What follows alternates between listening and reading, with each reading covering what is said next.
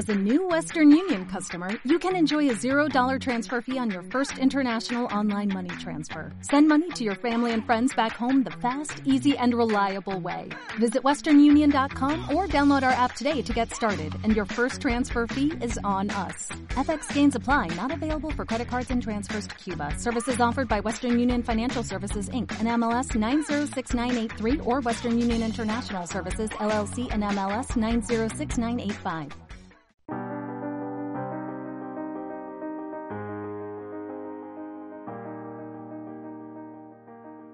Esto es Presencia en Femenino, tu espacio de autoconocimiento, meditación y mindfulness, un refugio al que podrás volver siempre que lo necesites para nutrirte desde el autocuidado, la presencia y el amor. Conecta con tu fortaleza y sabiduría interior y atrévete a vivir de una forma diferente.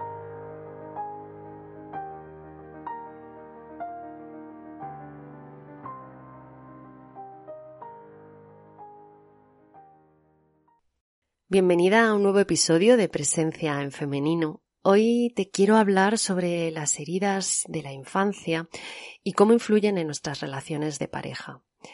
Por supuesto que las, heridas de la infancia influyen en, en, todas las relaciones, ¿no? Cada vez que salimos al mundo y en las relaciones con nosotras mismas. Pero cuando tenemos pareja o cuando comenzamos una relación, es muy probable que se activen de forma más aguda. ¿Por qué? Bueno, pues porque la pareja realmente es mm, uno de los mayores espejos eh, y fuente de, de, aprendizaje que podemos eh, tener en, nuestras, en nuestra vida, ¿no? Una de las relaciones más potentes. Puede que porque nos eh, bajemos la guardia, nos mostremos más vulnerables, Puede porque que, mm, ahí es cuando nuestra niña eh, eh, interior mm, anhele o, vea la posibilidad, ¿no? De, hacerse con, con ese, con ese amor que, que, echa de menos, eh, despierta esa parte nuestra, ¿no? Tan vulnerable y luego que, que, que se repiten eh, dinámicas muy similares, ¿no? A, a, las que, a las que vivimos.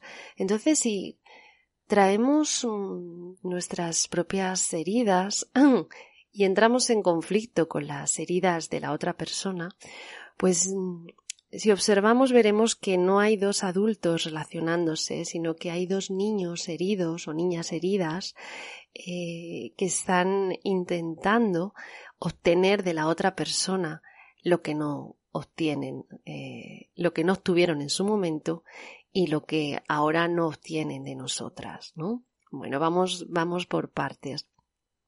Una de las cosas que, más os llama la atención y que me comentáis es que a veces os veis totalmente devastadas, con un dolor muy, muy grande, por mm, una persona a que apenas conocéis. A lo mejor habéis intercambiado algunos mensajes, os habéis visto una vez o dos veces, eh, y, después mm, eh, la relación pues eh, empieza a enfriarse, realmente me decís, y yo tampoco estaba tan enamorada, ni, vamos, no estaba enamorada, ni, ni estaba tan pillada, ¿no? Pero en el momento en que la otra persona desaparece, es como que, uff, algo se activa y, y, y te sientes, eh, pues, eh, totalmente perdida, ¿no? Empiezas a tener síntomas de ansiedad, de angustia, eh, esa sensación de, de que te deja de, interesar eh, eh, el resto del mundo prácticamente y te obsesionas, ¿no? Te obsesionas con él o con ella que, que, ha desaparecido y que ya no, mm, no te da ese, ese chute de, de, bueno, pues de, realmente de adrenalina, ¿no? Y que, que te, que obtenías con, con cada mensaje, con, con cada con él, con el, la espera del encuentro, con la posibilidad de volver a verle.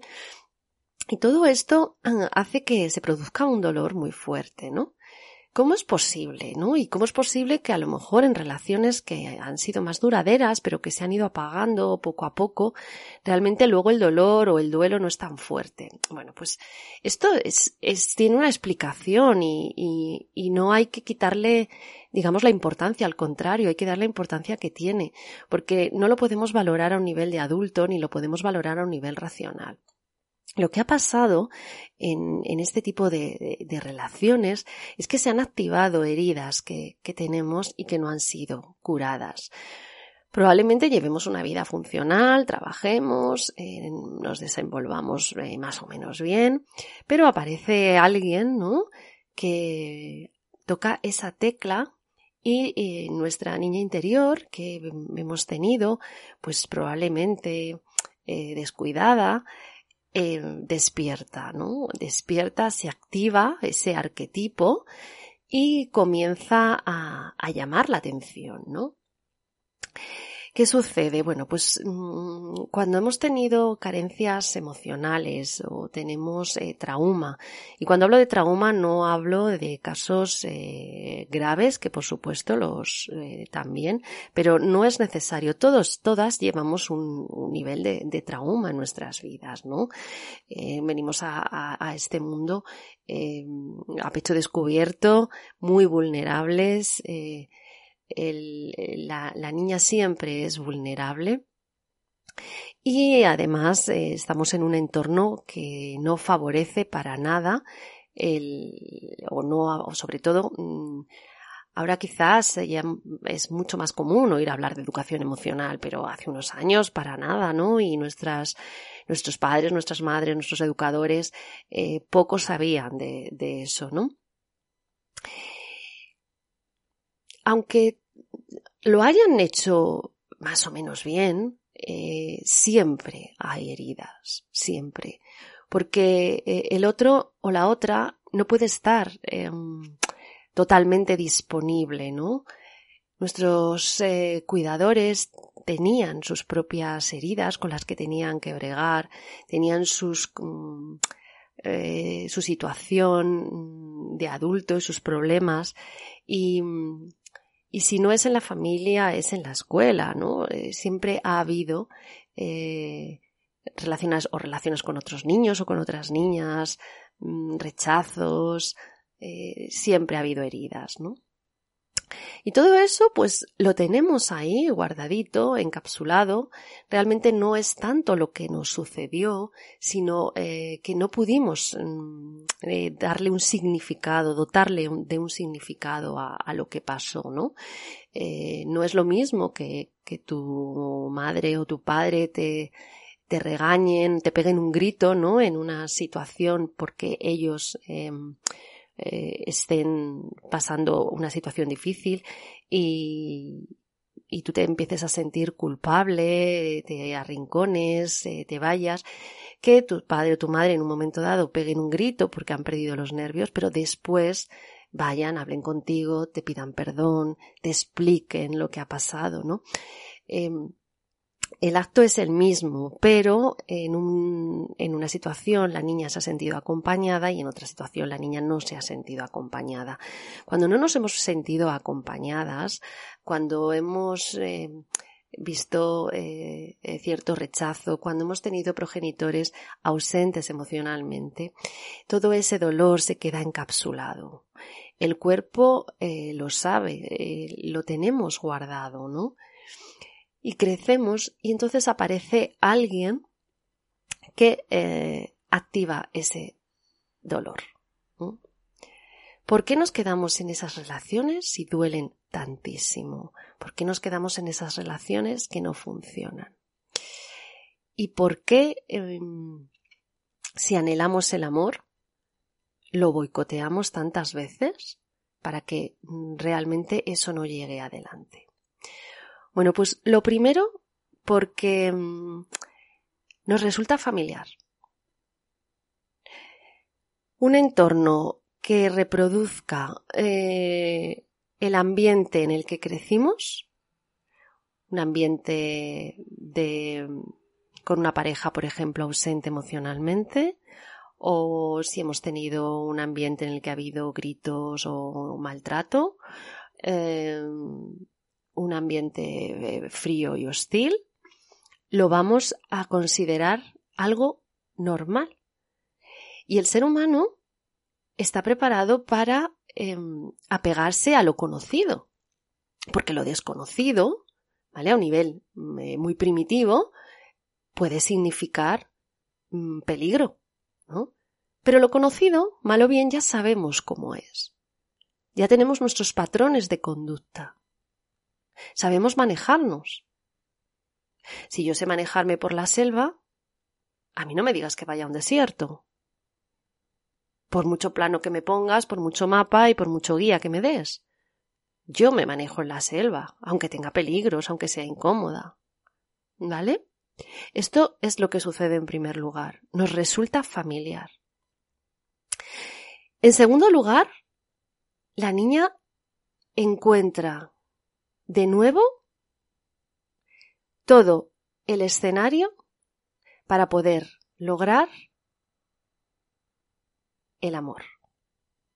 Es como si, venga, voy a esforzarme, ¿vale? Voy a esforzarme para ver si esta vez por fin lo consigo. Voy a esforzarme para ver si esta vez por fin papá o mamá me hace caso. Voy a esforzarme para ver si por fin papá o mamá me eligen. A ver si me consideran valiosa y a ver si lleno ese, esa carencia de amor que traigo. Es la oportunidad de conseguirlo por fin, ¿no? Y entonces eso se nos activa. Esto es a un nivel inconsciente, por supuesto. Y cuanto más esa persona se aleja, o cuanto más empieza a comportarse de forma em, ambivalente o, se, o de forma evasiva, más nos activamos y más ponemos el empeño. Por eso muchas veces, ¿no? Es lo que comentaba antes, que me decís, es que a mí no me gustaba tanto, pero ha empezado a alejarse y no sé. Pues es que sí, sí, sí, sí, sí que sé. Es de nuevo, en el momento en que se ha empezado a alejar, se ha despertado la lucha por conseguirlo. Y por eso tiene más interés. Después, y en tercer lugar, podríamos también em, eh, hacer referencia a, algo que sucede y, que, y que muchas veces es que nos, nos cuesta, ¿no? Nos cuesta, nos cuesta verlo. Y es que, aunque creemos que, que y, y, sí, claro que anhelamos, anhelamos tener el amor, ¿no? Porque esa carencia la llevamos y anhelamos tener una pareja en la que haya confianza, intimidad. Pero, mmm, como no hemos tenido eh, un, buen aprendizaje, no hemos tenido relaciones de intimidad, no sabemos lo que es relacionarnos de esa manera, relacionarnos sin juegos, ¿no? Relacionarnos, relacionarnos sin juegos de poder, eh, sin condicionamientos, sin manipulación, mm, no decimos las cosas claramente, eh, deseamos algo pero no, no lo exponemos, no hablamos de nuestras necesidades, estamos esperando que el otro adivine. ¿Por qué? Porque nos estamos relacionando desde la niña. Y desde esa forma de relacionarnos, ¿no? Con nuestros cuidadores o con nuestros eh, educadores, que, eh, que no, en las que no había intimidad, en las que realmente nadie te miraba a los ojos y te decía qué quieres, qué necesitas, qué deseas y que además cuando tú lo pudieras mostrar te aceptaran, ¿no? Y aceptaran todo lo que sientes sin minimizarlo, sin negarlo, sin ridiculizarlo. Como no estamos acostumbradas a ese tipo de relaciones, no sabemos lo que es la intimidad. Entonces, ¿qué hacemos? Pues que al final eh, de, una forma inconsciente, termine, cuando vemos que la relación se empieza a, poner más intensa, cuando eh, empezamos a ver que, vamos abriendo el corazón y que mm, ahí hay algo que, que es un territorio desconocido, no sabemos entrar ahí, tenemos muchísimo miedo, tenemos muchísimo miedo de la intimidad. Primero porque no sabemos lo que es la intimidad, ¿no? Y segundo porque eh, tememos tantísimo que nos hagan daño, ¿no? Y todo esto parece paradójico, ¿no? Porque dices, estoy buscando relaciones en las que sé que me van a hacer daño, pero a la vez tengo miedo de que me hagan daño. Pues es que es así el funcionamiento. Reproduzco relaciones en las que se dan todas las características para volver a ser rechazada o a ser abandonada, ¿vale? Y por supuesto que tengo miedo de que me rechacen y que me abandonen. Pero necesitamos creencias para poder validarnos y para poder tener un sentido del yo fuerte. Y las creencias que traemos son las que nos valen, porque mm, si no hacemos un trabajo profundo no las cuestionamos ni las cambiamos. Si mi creencia es que todos los hombres terminan abandonándome, o que al final la gente termina rechazándome, mm, yo voy a ir a escenarios o con personas poco confiables que me van a demostrar que esa creencia es válida y es verdadera. Por lo tanto, ¿cuál es el trabajo? El trabajo pasa por dos escenarios. Uno a nivel de creencias, otro a nivel emocional y que van unidos, por supuesto, uno eh, van de la mano, ¿no? El trabajo con la niña interior tiene que ser un trabajo em, fuerte, un trabajo potente, un, trabajo del día a día, ¿no? Recuperar nuestra niña, recuperar a esa niña y darle ahora sí ya el amor que anhela y que no tuvo. ¿Cómo? Pues convirtiéndonos nosotras, adultas, en nuestra madre amorosa atender las necesidades, dar el descanso y los permisos que esa niña necesita. Darle permiso para que exprese sus necesidades, darle permiso para que deje de hacer, darle permiso para que se divierta, darle permiso para que duerma, darle permiso para que juegue, para que descubra el mundo y, dar, y validar lo que siente. Y eso es lo que tenemos que hacer con nosotras mismas. Validarnos, validar nuestros sentimientos, nuestras emociones, nuestras experiencias, hablarnos bien, hablarnos con cariño, preguntarnos qué necesitas,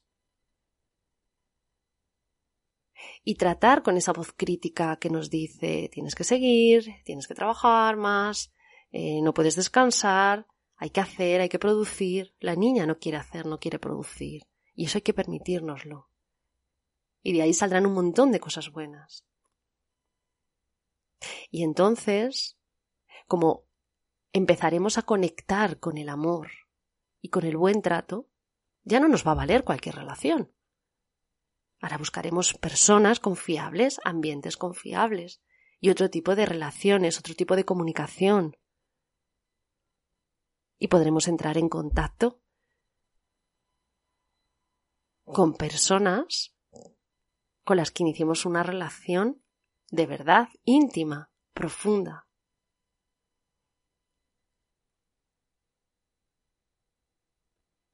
Y después iremos cambiando esas creencias. Porque a medida que vayamos llenando ese saco vacío que traemos, a medida que vayamos llenando de amor y, nosotras eh, nos dotemos de ese suministro que necesitamos, ¿vale? Nuestras creencias van a cambiar. Cuando yo me considero valiosa y cuando yo dejo de rechazarme y cuando ya dejo de abandonarme, ya no voy a sentir que la gente me abandona o la gente me rechaza. Claro que habrá gente que no me elija o, o, sí, puede haber parejas, claro, que me dejen, pero ya no lo viviré desde esa devastación. Dolerá, porque duele, pero entenderé que a todos nos dejan. Y todos dejamos alguna vez, que no todos podemos congeniar. Pero no lo haré desde la herida de es que yo no valgo y hay algo malo en mí, que esa es la herida que la niña arrastra. La niña nunca va a pensar que los padres tienen un problema, que los padres son emocionalmente adultos porque eh, tienen una adicción o porque tienen problemas en el trabajo o, o, porque tienen heridas en su interior o porque fueron rechazados en la infancia. Es que a la niña no le cuentes esas historias. La niña no se lo va a creer. Pero al sentir al sentirse amada, al sentir que la vamos a proveer de un entorno seguro, empezará a construirse un mapa distinto de vida.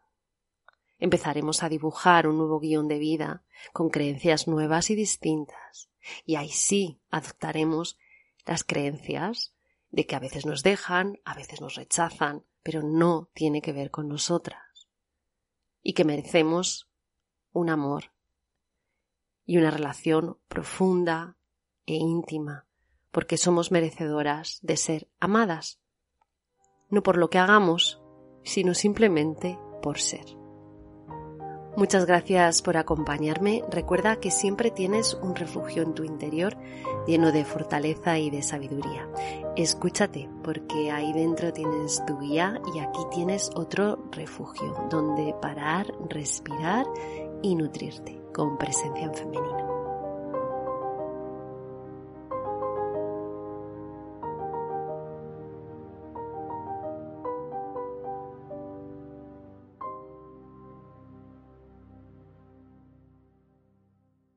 Dale más potencia a tu primavera con The Home Depot.